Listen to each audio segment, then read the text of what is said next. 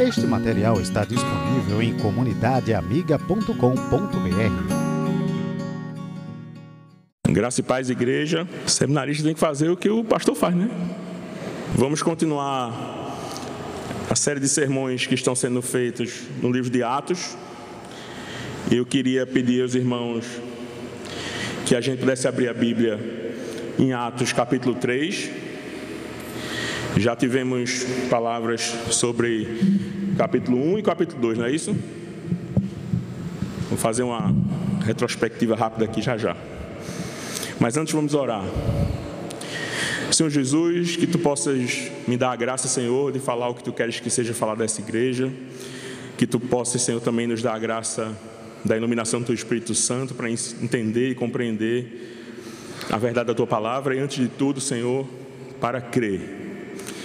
Que tu nos conduza, Senhor, pela fé na tua palavra, ao arrependimento que nos conduz à remissão dos nossos pecados e a tempos de refrigério. Essa é a nossa oração no nome de Jesus. Amém. Vamos lá, Atos capítulo 3. Vai ser o capítulo todo, tá? O pastor Ronaldo viajou e me deixou um capítulo todinho aqui para pregar. Mas vamos lá, vai dar certo. Atos capítulo 3 diz assim: Pedro e João subiam ao templo para a oração da hora nona. Era levado um homem coxo de nascença, o qual punha diariamente à porta do templo chamada Formosa, para pedir esmola aos que entravam. Vendo ele a Pedro e João, que iam entrar no templo, implorava que lhe dessem uma esmola. Pedro, fitando juntamente com João, disse: Olha para nós. Ele os olhava atentamente, esperando receber alguma coisa. Pedro, porém, lhe disse: Não possuo nem prata nem ouro, mas o que tenho, isso te dou. Em nome de Jesus Cristo Nazareno, anda. E tomando pela mão direita, o levantou. Imediatamente seus pés e tornozelos se firmaram, e de um salto se pôs em pé, passou a andar e entrou com eles no templo, saltando e louvando a Deus. Viu o povo, viu todo o povo a andar e a louvar a Deus, e reconheceram ser ele o mesmo que esmolava sentado à porta formosa do templo, e se encheram de admiração e assombro por isso que lhe acontecera. Apegando-se ele a Pedro e João, todo o povo correu atônito para junto deles no pórtico chamado de Salomão. À vista disto, Pedro se dirigiu ao povo, dizendo: Israelitas, por que vos maravilhais disto? Ou porque fitais os olhos em nós, como se pelo nosso próprio poder ou piedade o tivéssemos feito andar. O Deus de Abraão, de Isaac e de Jacó, o Deus dos nossos pais, glorificou a seu servo Jesus, a quem vós traíste e negaste perante Pilatos, quando este havia decidido soltá-lo. Vós, porém, negaste o santo e o justo e pedistes que vos concedessem o homicida. Dissarte e mastaste o autor da vida a quem Deus ressuscitou entre os mortos, do que nós somos testemunhas. Pela fé em o nome de Jesus é que esse mesmo nome é que esse mesmo nome fortaleceu a este homem que agora vedes e reconheceis. Sim, é a fé que vem por meio de Jesus que deu a este saúde perfeita na presença de todos vós.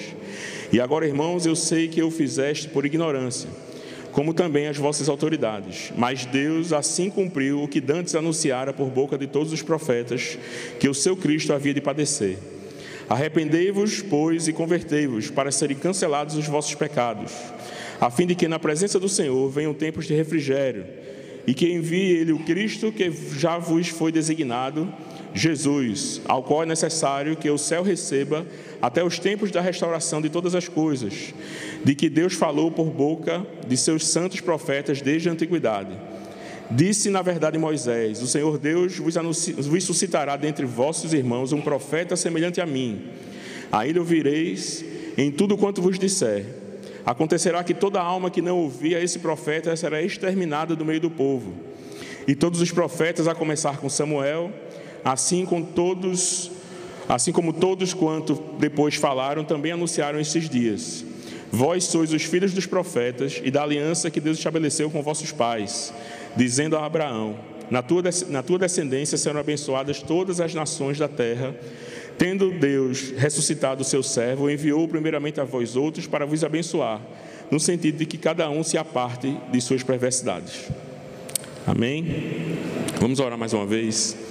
Senhor Jesus, que tu possas nos dar a clareza e a compreensão da tua palavra e que ela possa ser um sinal, como que um semáforo, Senhor, nos fazendo parar, nos fazendo atentar ou nos fazendo seguir em frente, a depender das nossas intenções, Senhor, se estão ou não condizentes com as tuas. Essa é a nossa oração, no teu nome santo e poderoso.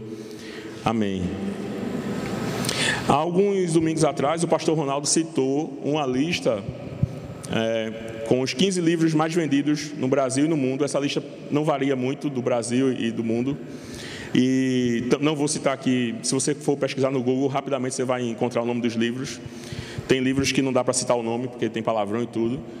Mas se você for olhar os livros, o título dos livros, você vai encontrar nesses livros claramente a necessidade das pessoas de buscarem suprir coisas da vida delas. De nesses livros encontrarem talvez solução ou uma receita, uma fórmula, uma mágica é, de forma rápida, de forma é, talvez que nem é, eles mesmos possam entender, como se bastando ler um livro isso fosse acontecer, para suprir algumas necessidades das pessoas. Talvez descanso, saúde, e eu não estou falando só de saúde física, mas saúde mental, saúde emocional, é, restauração de algum tipo de defeito ou desvio de conduta ou de caráter de fato as pessoas percebem que alguma coisa não está no lugar certo, e isso de fato também não é um problema. O problema é não buscar a solução dessas coisas no Evangelho de Jesus e buscar essas coisas em livros de pessoas que estão achando que podem dar receitas mágicas para essas questões. Não é à toa que esses foram os livros, os 15 ou 10 livros mais vendidos do ano passado. E aproveitando essa, essas necessidades, cada vez mais, é, eu sou a minha formação é de marketing, cada vez mais eu reconheço na fala de alguns pastores ah, estratégias de marketing, porque a gente viu na faculdade quando a gente ouve claramente para quem estudou a gente percebe pastores com um, uma qualidade, uma especificação agora que não existe na palavra de Deus, chamado pastores coach, coach ou pastores de autoajuda ou gurus de qualquer forma, estão se valendo dessas necessidades das pessoas e estão achando que de alguma forma eles podem torcer a palavra de Deus para que essas pessoas possam encontrar a solução para essas coisas. E de fato, é, os números de algumas igrejas têm mostrado que isso tem feito um efeito de arrastar multidões para dentro de algumas igrejas. Eu não vou alfinetar nenhuma igreja, mas cremos que pela expulsão do Evangelho, da Santa Palavra de Deus, fica claro para aqueles que Deus der a percepção correta das coisas pela fé, onde é que vai estar o erro. Vamos crer nisso.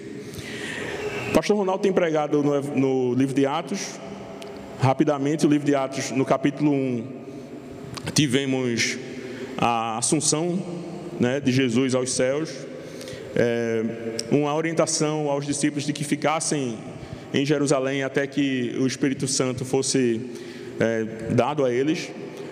Houve uma, uma, uma escolha de um novo apóstolo e houve um primeiro discurso de Pedro a um grupo de 120 pessoas, contextualizando o que é que estava acontecendo ali, porque as pessoas ficaram olhando para o céu enquanto Jesus subia e Pedro sempre muito ousado, tomou a palavra, fez um discurso explicando o que estava acontecendo.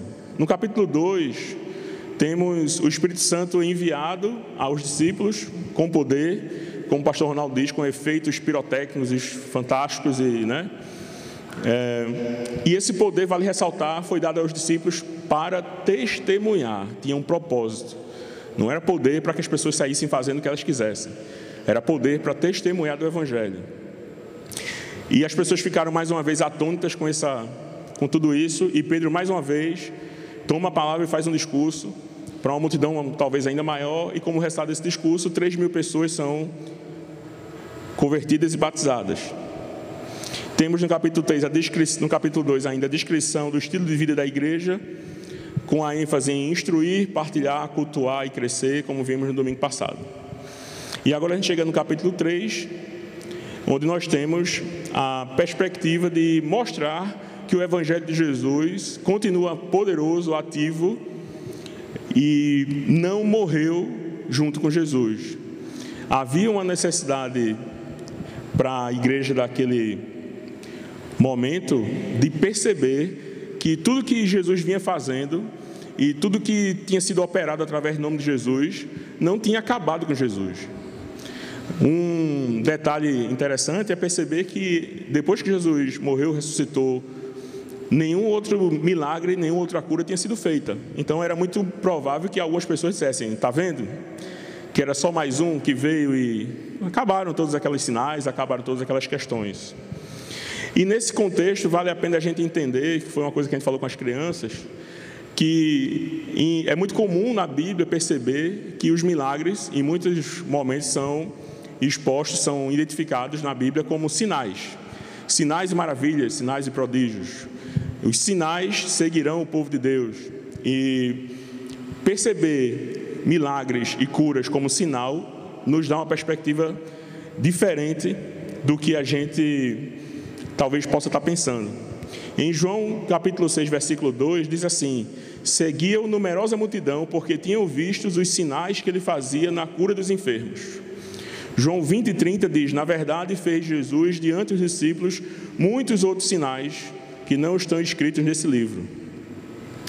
Ora, mas o que é um sinal? Um sinal é algo que sinaliza alguma coisa para alguém. O sinal tem, uma, tem um propósito, tem uma finalidade. Então, quando eu, quando eu percebo cura sendo exposta na Bíblia como sinal, não é simplesmente a cura que vai resolver um problema físico de uma pessoa. Também vai fazer isso. Mas talvez o propósito maior de Deus seja sinalizar alguma coisa para alguém, alguma coisa maior do que isso para alguém. E o capítulo 3 do, do livro de Atos começa nos mostrando um sinal espetacular, um sinal daqueles dignos dos tempos em que Jesus andava no meio dos discípulos. E nada mais foi do que a cura de um coxo de nascença. E aí os detalhes são muito interessantes, porque quem escreve esse livro, que é Lucas, é, nada mais é do que um médico, então talvez chame a atenção dele de forma mais significativa os detalhes desse tipo de sinal. E Lucas nos, nos mostra como se fosse um prontuário do coxo, dizendo que era um coxo de nascença e que há 40 anos vivia nessa condição. A gente vai encontrar esse, essa descrição a respeito desse homem. E quando a gente percebe esse sinal, o que a gente tem que pensar, talvez antes de tudo, seja para quem que esse sinal foi dado. Qual era o público-alvo desse sinal? Né? A gente vai discutir o que está sendo sinalizado, mas antes disso, para quem foi sinalizado isso? E quando a gente percebe no versículo 1 e 2, Pedro e João subindo para a oração da hora nona, o que era mais ou menos três horas da tarde, é, um homem coxo de nascença, o qual punham diariamente à porta do templo chamada Formosa para pedir esmola aos que entravam. Isso nos dá a percepção de que esse homem era colocado num local de grande fluxo de pessoas. Muitas pessoas estavam passando ali. Havia um costume de orar três vezes ao dia, essa era a terceira oração.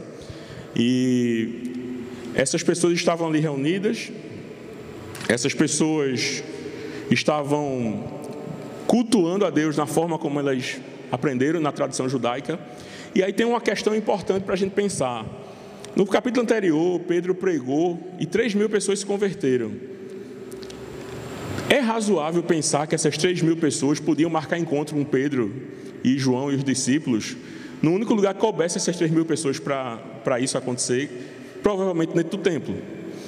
Então, provavelmente, nesses horários de oração, essas pessoas todas que foram batizadas, que foram convertidas, elas provavelmente iriam para lá, junto com Pedro e João, para que pudessem ouvir alguma coisa, para que pudessem orar. A gente não pode esquecer que a igreja nasceu no meio da religião judaica. E por muito tempo persistiram muitos costumes judaicos no meio da igreja. Muitas liturgias judaicas. E talvez essas três orações por dia fossem uma delas. A gente percebe que como o primeiro sinal, o primeiro milagre da igreja cristã, esse sinal da cura do coxo, faz a gente perceber que Jesus continuava vivo, que continuava ativo. Na verdade, os discípulos já sabiam disso, mas era necessário que um sinal fosse dado de que havia chegado um tempo em que Jesus estivesse uh, agora glorificado, mas que, apesar disso, todas as coisas concernentes ao reino de Deus continuariam valendo, continuariam ativas. O profeta Isaías, no capítulo 35, ele profetiza essa, esse momento, ele profetiza essa condição. No versículo 35, de 1 a 6, ele diz: O deserto e a terra se alegrarão, o ermo exultará e florescerá como o narciso. Florescerá abundantemente, jubilará de alegria e exultará. Deu-se-lhes a glória do Líbano, o esplendor do Carmelo e de Saron. Eles verão a glória do Senhor, o esplendor do nosso, Deus. Fortalecei as mãos frouxas e firmai os joelhos vacilantes. Dizei aos desalentados de coração: sede fortes. Não temais, eis o vosso Deus, a vingança vem, a retribuição de Deus. Ele vem e vos salvará. Então se abrirão os olhos dos cegos e se desimpedirão os ouvidos dos surdos. Os coxos saltarão como servos e a língua dos mudos cantará, pois águas arrebentarão no deserto e ribeiros no ermo. Era necessário, de alguma forma, um sinal de Deus de que essa profecia estava sendo cumprida. Lucas registra isso de uma forma detalhada, porém, curar coxos, curar deficientes e pessoas com, com problemas de saúde, não era uma coisa, não era novidade para a igreja, não era novidade para aqueles que andavam com Jesus. Talvez um sinal que tenha muita semelhança com aquilo tudo que Jesus fazia enquanto ainda estava na terra com as pessoas, é, pudesse ser um ponto de contato muito forte para indicar de que tudo aquilo que era concernente a Jesus continuava acontecendo. O ministério continuava vivo, o ministério continuava ativo. Nenhum milagre ou sinal tinha acontecido até então, e um sinal inequívoco de que o poder de Jesus precisava um, ser dado, um sinal inequívoco de que o poder de Jesus continuava vivo e ativo. Quando a gente percebe que Deus escolheu um coxo e a cura de um coxo para sinalizar essas coisas para aquele povo. E quando a gente percebe que Lucas é, retrata esse sinal, dá para a gente perceber, observando o quadro maior da Bíblia, nos Evangelhos, que Deus de fato é muito preciso nas coisas que faz. Uma cura de um coxo que tem dificuldade de, ser, de se locomover que é trazido e deixado à porta nos faz lembrar de uma situação que Jesus viveu, que foi narrada no Evangelho de Lucas, o mesmo Lucas que escreve o livro de Atos, no capítulo 5, verso 18, quando diz assim: Vieram então os homens trazendo em um leito um paralítico e procuravam introduzi-lo e pô-lo diante de Jesus. Da mesma forma que aquele homem era conduzido por outros e tentavam levar ele à presença de Jesus, esse coxo também foi trazido por outras pessoas e foi deixado naquele lugar para, pela providência de Deus, se encontrar com Pedro e João. O coxo estava lá como de costume, Pedro e João passavam como de costume, e como de costume, aquele coxo que pedia esmolas, pede esmolas a Pedro e João. E Pedro e João, de alguma forma poderosa, guiados pelo Espírito Santo, com o poder para testemunhar, é bom nunca tirar isso da mente, com o poder para testemunhar do Evangelho. Eles, eles olham para esse homem. E aí essa, esse, essa cena a gente precisa ter um pouco de atenção nela. No versículo 3 diz: Vendo ele a Pedro e João, o coxo, vendo Pedro e João, que iam entrar no templo, implorava, implorava que eles dessem uma esmola. Pedro, fitando juntamente com João, disse: Olha para nós. Ele os olhava atentamente, esperando receber algumas coisas. Então a gente tem nesse trecho da Bíblia alguns verbos: vendo, fitando, depois olha e olhava novamente. E essas palavras não são as mesmas dos originais. Eu fui ver com calma.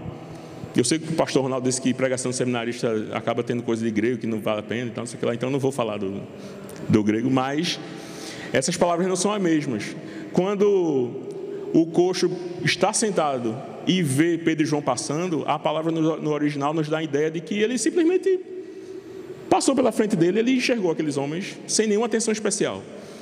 Eram homens como qualquer outro. Ele pediu esmola como se fosse qualquer outro que estavam passando ali. É uma visão corriqueira.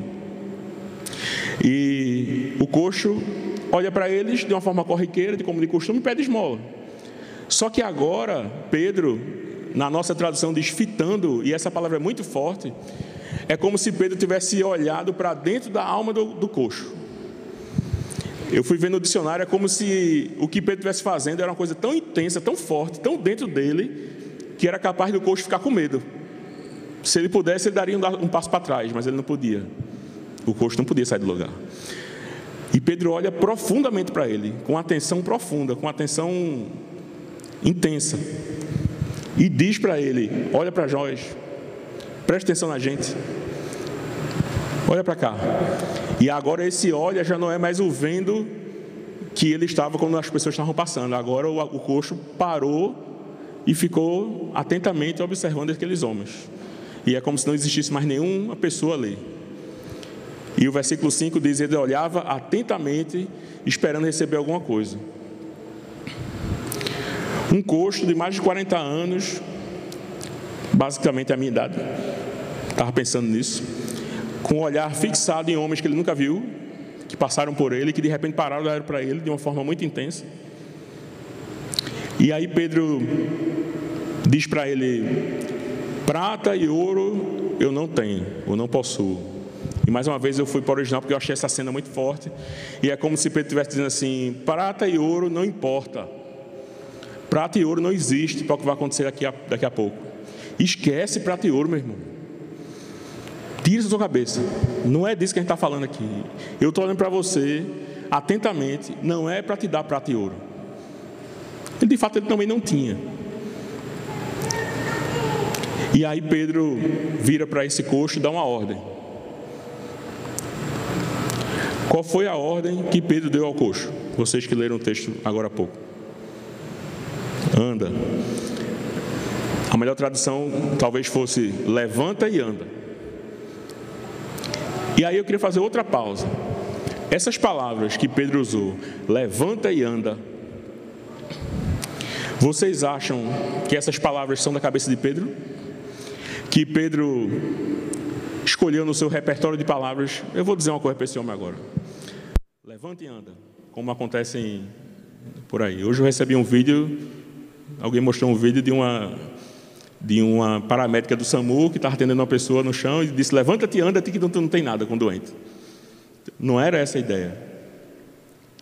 Quando a gente lembra daquele, daquela situação daquele paralítico, que tentaram fazer chegar até Jesus de todo jeito, e que não teve jeito, e aqueles homens desceram paralítico pelo telhado, e quando Jesus se se depara com esse paralítico, ele diz para o paralítico: Os seus pecados estão perdoados. A história foi essa. E aí os fariseus, na hora, ficaram revoltados. Como assim? Você perdoa pecados? Só quem pode perdoar pecados é Deus. E aí em Lucas 23, 5, 23 e 24, Jesus responde aos fariseus dizendo: Qual é mais fácil? Dizer, estão perdoados os teus pecados? Ou levanta-te e anda? Entenderam de onde Pedro tirou as palavras dele? Hoje de manhã, a gente estava aqui estudando na, na, no seminário de verão e a gente percebeu que uma das características de amar a Deus é imitá-lo. E que no livro de Atos, constantemente você vai ver os discípulos imitando Jesus em tudo quanto ele fazia.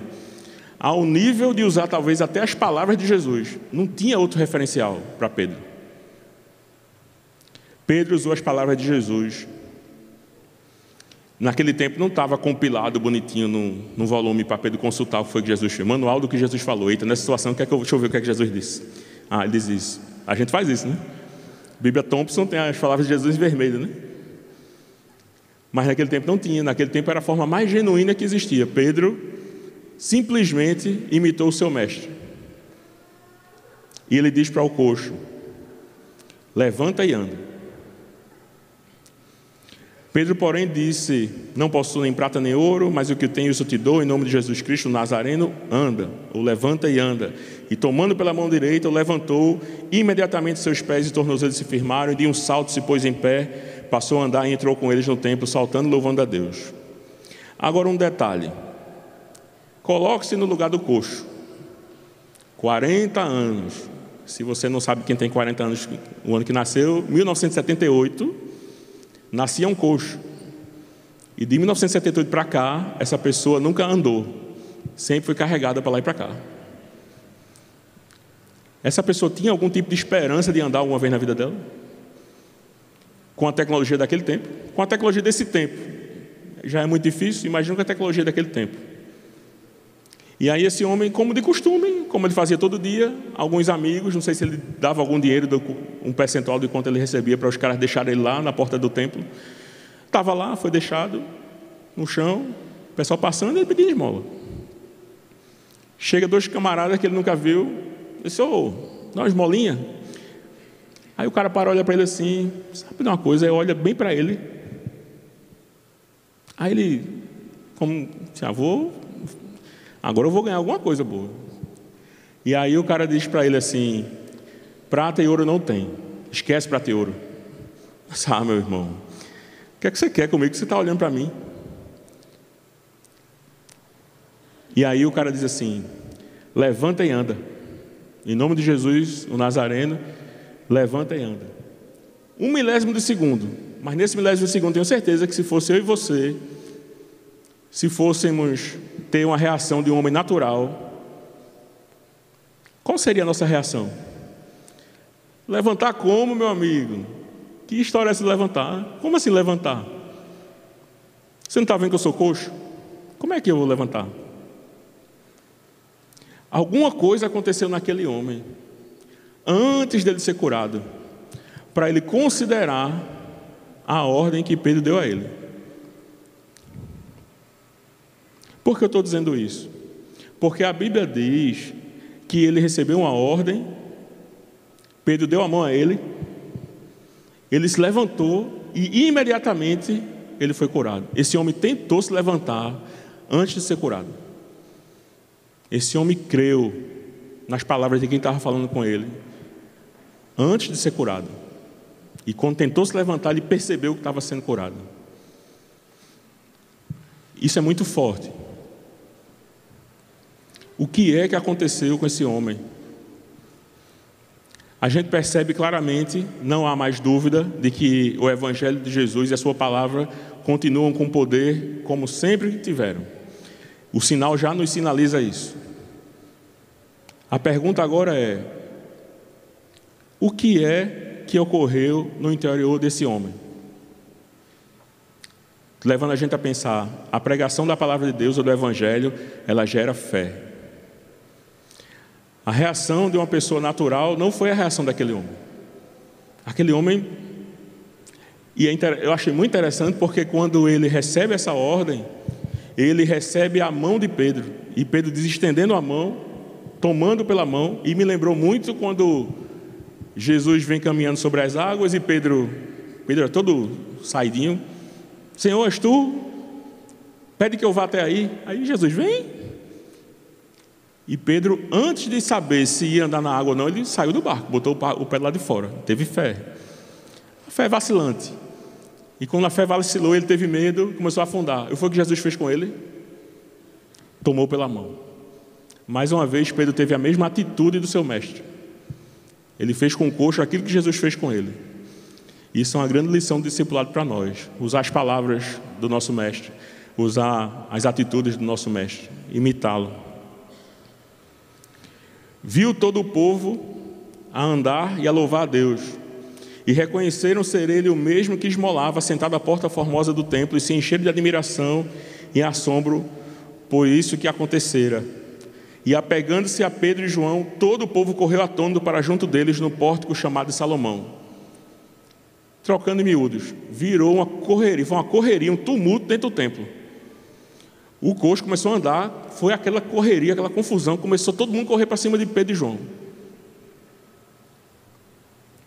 E aí Pedro tem a oportunidade de explicar, inclusive para o coxo, o que é que tinha acontecido, que eu acho que nem o coxo estava entendendo o que é que tinha acontecido. No verso 12, Pedro escolhe começo, antes de tudo, dizer assim: Ó, eu vou explicar o que é que não aconteceu. Porque vocês podem estar pensando aí que aconteceu um, um bocado de coisa. Eu vou dizer isso aí, eu vou dizer o que é que não aconteceu. Pedro se dirigiu ao povo dizendo: Israelitas, por que vos maravilhais disto? Ou por que os fitais os olhos em nós, como se pelo nosso próprio poder ou piedade tivéssemos feito andar esse homem? Pedro deixa claro, antes de tudo, que eles não são mágicos. Por que eu estou falando mágicos? Porque mais na frente do livro de Atos você vai ver que eles vão, os discípulos, os apóstolos vão encontrar pessoas se dizendo mágicos. O povo devia conviver com essa ideia, com alguns charlatões desses. Pedro vai dizer que não há poder neles para fazer milagres. Ora, mas eles foram revestidos de poder lá no capítulo 2, mas não foi para fazer milagre, foi para, foi testemunhar. Nem tampouco a nossa vida piedosa, ou o fato de a gente estar vindo para todas as orações no templo, isso também não nos confere poder para fazer coisas assim. Resumindo, Pedro deixa claro só: super-herói não existe. Não existe super-herói. Então para de olhar para a gente. E aí Pedro vai explicar o que é que de fato aconteceu. E no versículo 16 ele vai dizer: Pela fé em o nome de Jesus é que este mesmo nome fortaleceu a este homem que agora vedes e reconheceis, sim, a fé que vem por meio de Jesus deu a este homem saúde perfeita na presença de todos vós. Note que ele fala da fé em Jesus e depois da fé por meio de Jesus. Então é o Jesus que é autor da fé e o Jesus que é consumador da fé. Não é assim que a gente aprende Hebreus 12, 2? Autor e consumador da fé. E Pedro, de uma forma muito inteligente, diz: Ó, foi a fé em Jesus e é a fé que vem de Jesus que curou esse homem mesmo que esse homem não tivesse consciência perfeita da sua própria fé. Percebemos que uma coisa sobrenatural aconteceu dentro desse homem. Ele foi habilitado a crer no que ele ouviu pela fé. Alguma coisa sobrenatural. O ato de dar fé a ele não é um ato humano, não é um ato, como é que eu posso dizer, trivial. O autor da fé deu fé a ele. E esse homem pôde crer. Esse homem aceitou a perspectiva de que algo que não estava nele, que nem estava ao seu alcance, nem sob o seu poder, algo que ele nem entendia direito, mas ele creu. Ah, essa coisa que ele não sabia direito o que era, podia fazê-lo levantar e andar. E ele tentou andar. Ele deu a mão a Pedro e foi. E foi curado.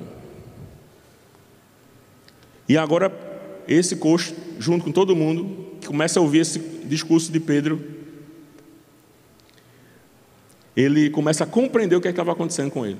E isso me faz lembrar uma história de uma irmã que foi daqui da igreja há um tempo, que eu particularmente conheço desde pequenininha, que é a irmã do presbítero Aderval, a Dail, e ela quando se converteu, eu lembro a gente caminhando aqui, ela dizendo para mim assim, Reginaldo, aconteceu uma coisa que eu não estou entendendo. Mas o que aconteceu? Tem umas coisas que eu fazia e eu agora não consigo mais fazer em paz. Está me incomodando. Tem, eu bebia, alguma bebidinha de vez em quando, e quando eu vou fazer isso, me dá uma agonia em mim, como se eu estivesse fazendo alguma coisa errada, e eu não consigo entender o que é nem explicar. Roupas que eu usava, e eu lembro ela falar exatamente assim: roupas que eu usava, quando eu uso, eu olho no espelho e disse, não, não está legal isso não. não. Mas eu sempre usei até o dia anterior, e agora, e eu não estou conseguindo entender o que é está acontecendo. Mas, querida, você foi convertida. É isso que está acontecendo. E ela não sabia nem o que estava acontecendo com ela. E isso faz a gente entender que crer antecede o entendimento completo. Claro que crer não vai ser uma coisa, você está aqui acordou crendo. Não, fruto de alguma. Algo, algo mexeu com você mas não necessariamente você entende os detalhes de tudo aquilo que está mexendo com você, você não entende. Vai dizer que a pessoa que se converteu, ela sabe recitar para você, ah, talvez, alguma parte do livro de Romanos. Talvez ela nunca tenha ouvido Romanos. Ela vai dizer que ela sabe o plano de salvação decorar, ela não sabe. Mas ao ser confrontada com a palavra de Deus, algo aconteceu dentro dela e ela creu. Fé, portanto, é uma capacitação especial de Deus ao homem que vem pelo ouvir da pregação da sua palavra. Romanos 10, 17 diz: E assim a fé vem pela pregação e a pregação pela palavra de Cristo. E aí uma alfinetadazinha. Pastor, coach nenhum vai te habilitar a crer em coisa nenhuma se a palavra de Deus não fizer antes. Nem pastor coach, nem pastor nenhum. Se a palavra de Deus não mexer no seu interior, não for no mais profundo do seu ser, não adianta o mega pastor, nem a pastora das multidões, não adianta. Já vimos que este sinal foi dado a todos os presentes naquele lugar, que esse sinal mostra claramente que o poder do Evangelho continua ativo, que esse poder sinaliza a necessidade de fé para crer, e que a fé em Jesus, vamos ver agora, nos revela a necessidade de nos arrepender. E aí, falar de arrependimento não tem como se a gente não falar de algum tipo de delito, porque quem se arrepende, se arrepende de algo. É um verbo transitivo direto. Quem se arrepende, se arrepende de alguma coisa. Então, do que, que essas pessoas precisavam se arrepender? Pedro, com o poder de Deus para testemunhar do Evangelho, aproveita o sinal da cura desse coxo para mostrar às pessoas que foi a fé em Jesus que fez essa coisa, que, que, que de fato operou esse sinal. Foi a fé. A fé em Jesus. Mas que Jesus? Aí Pedro, opa, vou pegar uma deixa aqui para vocês. Todo mundo atônito, todo mundo correndo para cima de Pedro e João, todo mundo querendo ficar perto deles. Pedro deixa logo claro, como no ato de culto, não em nós, mas a ti, Senhor, agora, mas não a nós. E Pedro agora vai dizer: foi a fé em Jesus, mas que Jesus? Ah, esse Jesus aqui. O Deus de Abraão, de Isaac e de Jacó, o Deus de nossos pais, glorificou a seu servo Jesus, a quem vós traístes e negastes perante Pilatos. Esse Jesus. O Jesus traído e negado por vocês. Vós, porém, negastes o santo e o justo e pediste que vos concedessem um homicida. Dessarte e mataste o autor da vida, a quem Deus ressuscitou dentre os mortos, do que nós somos testemunhas. Primeira coisa que Pedro faz, ó, eu estou falando de um Jesus que não é um outro Deus, mas é a expressão do Deus que vocês já sabem quem é. O Deus de Abraão, de Isaac e de Jacó. Esse Deus que vocês dizem que cultuam aqui, judeus, ele glorificou esse Jesus. E sabe o que foi feito dele? Ele foi traído e foi negado por vocês. O autor e consumador da fé do coxo foi traído e negado. Aquelas pessoas tinham sido responsáveis pelo sofrimento do autor do poder e da fé necessária para executar aquele sinal. E agora eu acho que todas aquelas pessoas que estavam perto de Pedro começaram a dizer: Mas como assim? A gente foi para perto dos caras achando que eles tinham poder, talvez com algum tipo de interesse. Será que vão fazer alguma coisa para a gente? Pedro, vou fazer uma coisa com vocês. Olha o que eu vou fazer com vocês. Vocês são traidores e negadores e homicidas vocês tinham a responsabilidade e têm a responsabilidade pela morte desse Jesus que deu fé a esse coxo. Tudo ligadinho.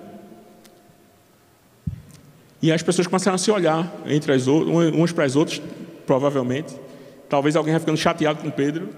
E o nome desse, dessa responsabilidade chama-se pecado. Esse pecado tem consequências sérias.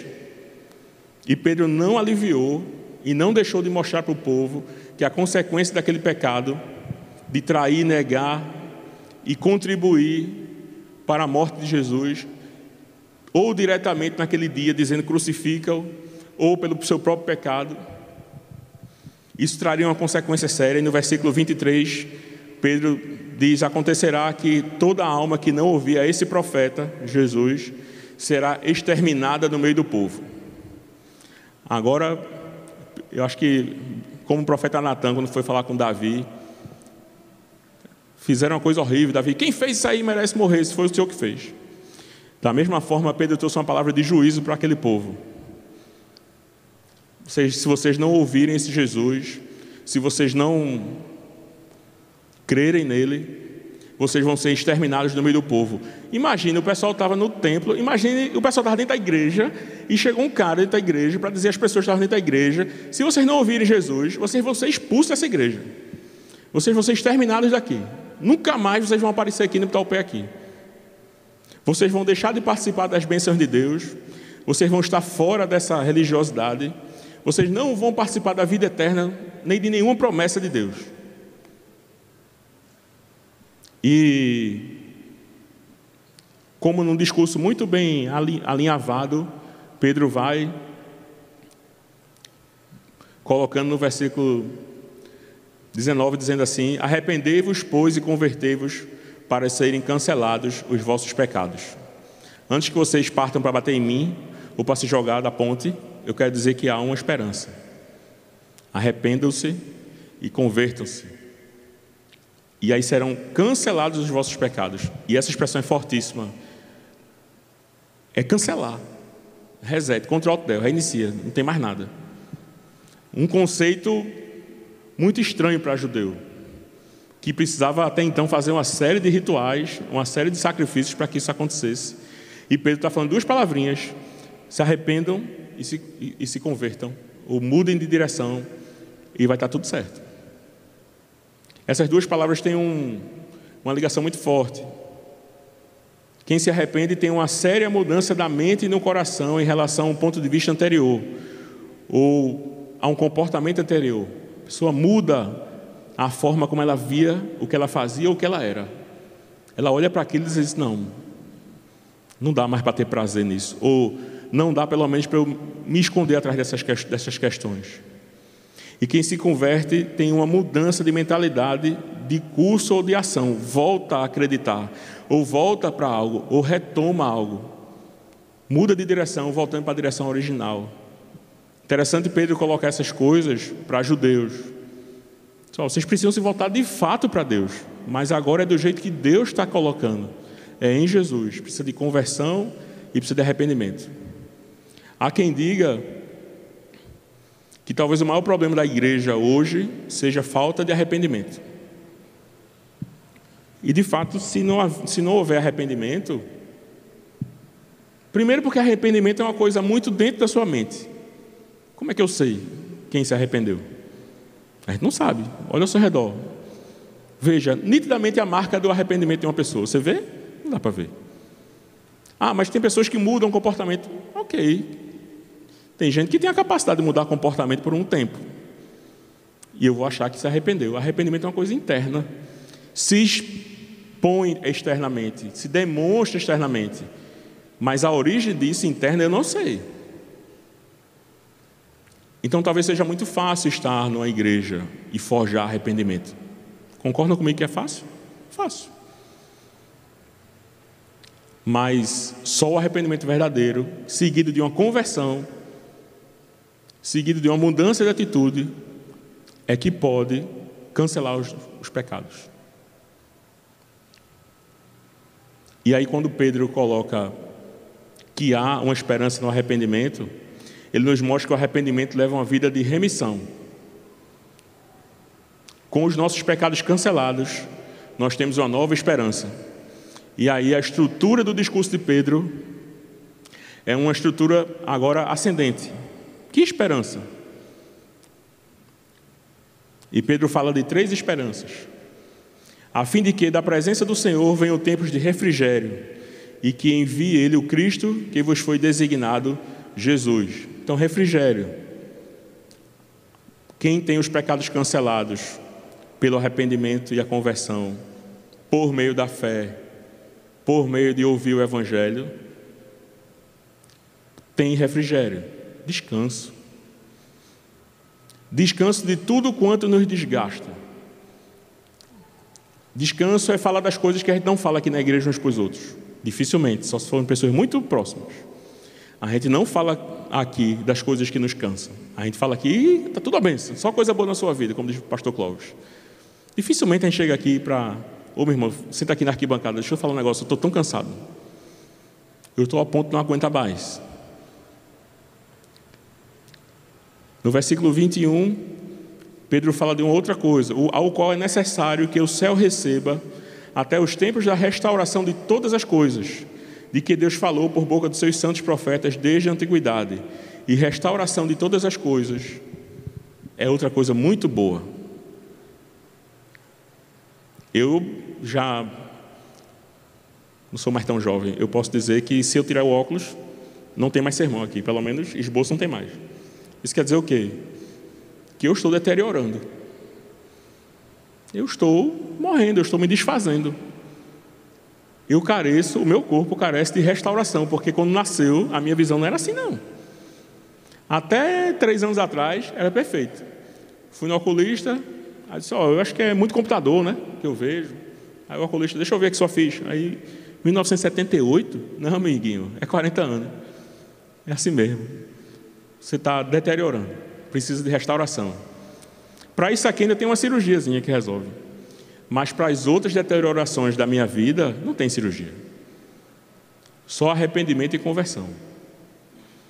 Restauração nada mais é do que fazer as coisas serem como devem ser ou como deveriam nunca ter deixado de ser. E Pedro fala de uma outra coisa, no versículo 26, tendo Deus ressuscitado seu servo, enviou primeiramente a vós outros para vos abençoar, no sentido de que cada um se aparte das suas perversidades.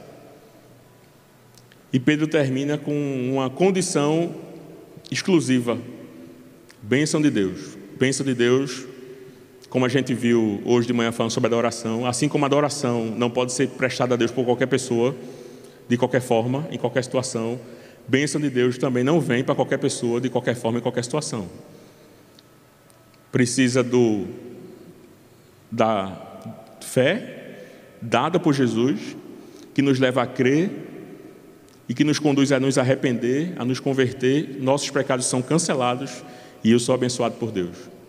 Não inverta a ordem, não, que dá B.O. Não funciona. E Pedro termina com suas palavras promessas aos redimidos pela fé em Jesus. Quem era coxo, agora pela fé tem saúde perfeita. Quem era traidor, agora tem tempos de refrigério. Quem era homicida, agora tem seus pecados cancelados. Quem era exterminado do povo, agora é abençoado por Deus. Nos livros lá da lista dos mais vendidos de 2019, a busca das pessoas que estão procurando esses livros, pode até ser que algum desses livros esteja na biblioteca de algum de nós aqui. Não, é necessariamente um pecado. Mas cuidado com o que você vai buscar nesses livros. Porque se o que você vai buscar nesses livros não te leva a nenhum tipo de arrependimento, se esse que você busca nesses livros não te leva a nenhum tipo de autoavaliação que te leva a perceber que uma direção precisa ser mudada, de que algo que você pensa deve ser diferente do que você pensava, de que precisa haver algum tipo de arrependimento. Se não leva nada disso aí, há uma séria chance de você estar caminhando na direção dos pastores coach, coach até o nome é ruim dizer, de autoajuda e pior, talvez, de independência que foi o caminho de Adão e Eva, de achar que com seus próprios métodos, com seus próprios méritos, exatamente ao contrário do que Pedro falou, nós não temos méritos, o método é de Jesus, é a fé, não é o nosso. Se você está procurando nesses livros alguma coisa que você consiga fazer sozinho, talvez com a melhor das intenções, deixa eu fazer aqui, eu vou ler e depois eu vou mostrar para Deus, olha o que eu consegui fazer, como uma criança faz. Aí mostra o negócio todo, todo errado, todo feio. Faça isso não.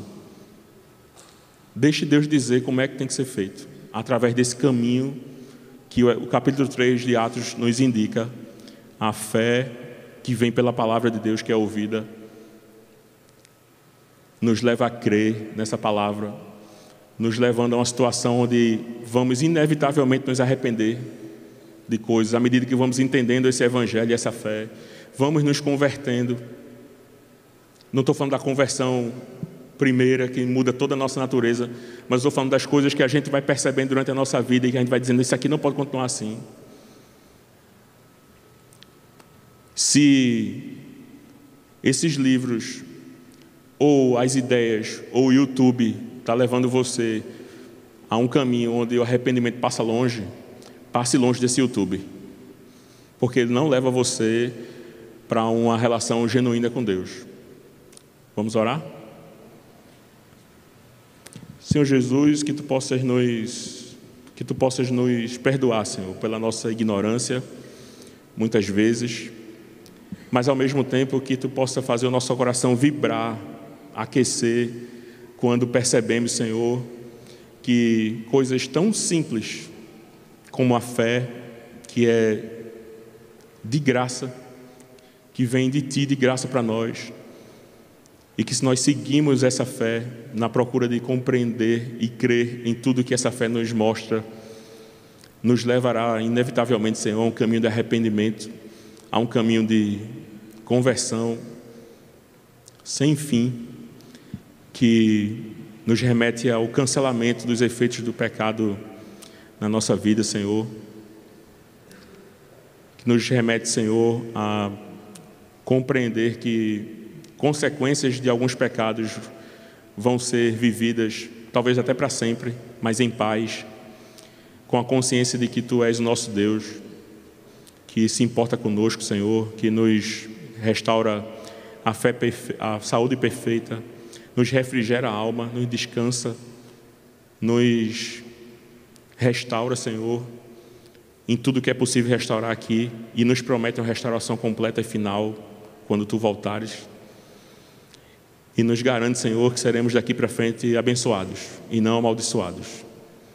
Te louvamos, Senhor, pela tua palavra que é viva, eficaz, atual, que nos impacta, Senhor, que possamos ouvir o teu Espírito Santo nos impactando durante a semana, meditando nessa palavra. Essa é a nossa oração com corações extremamente agradecidos pela tua misericórdia, Senhor. Em nome de Jesus. Amém.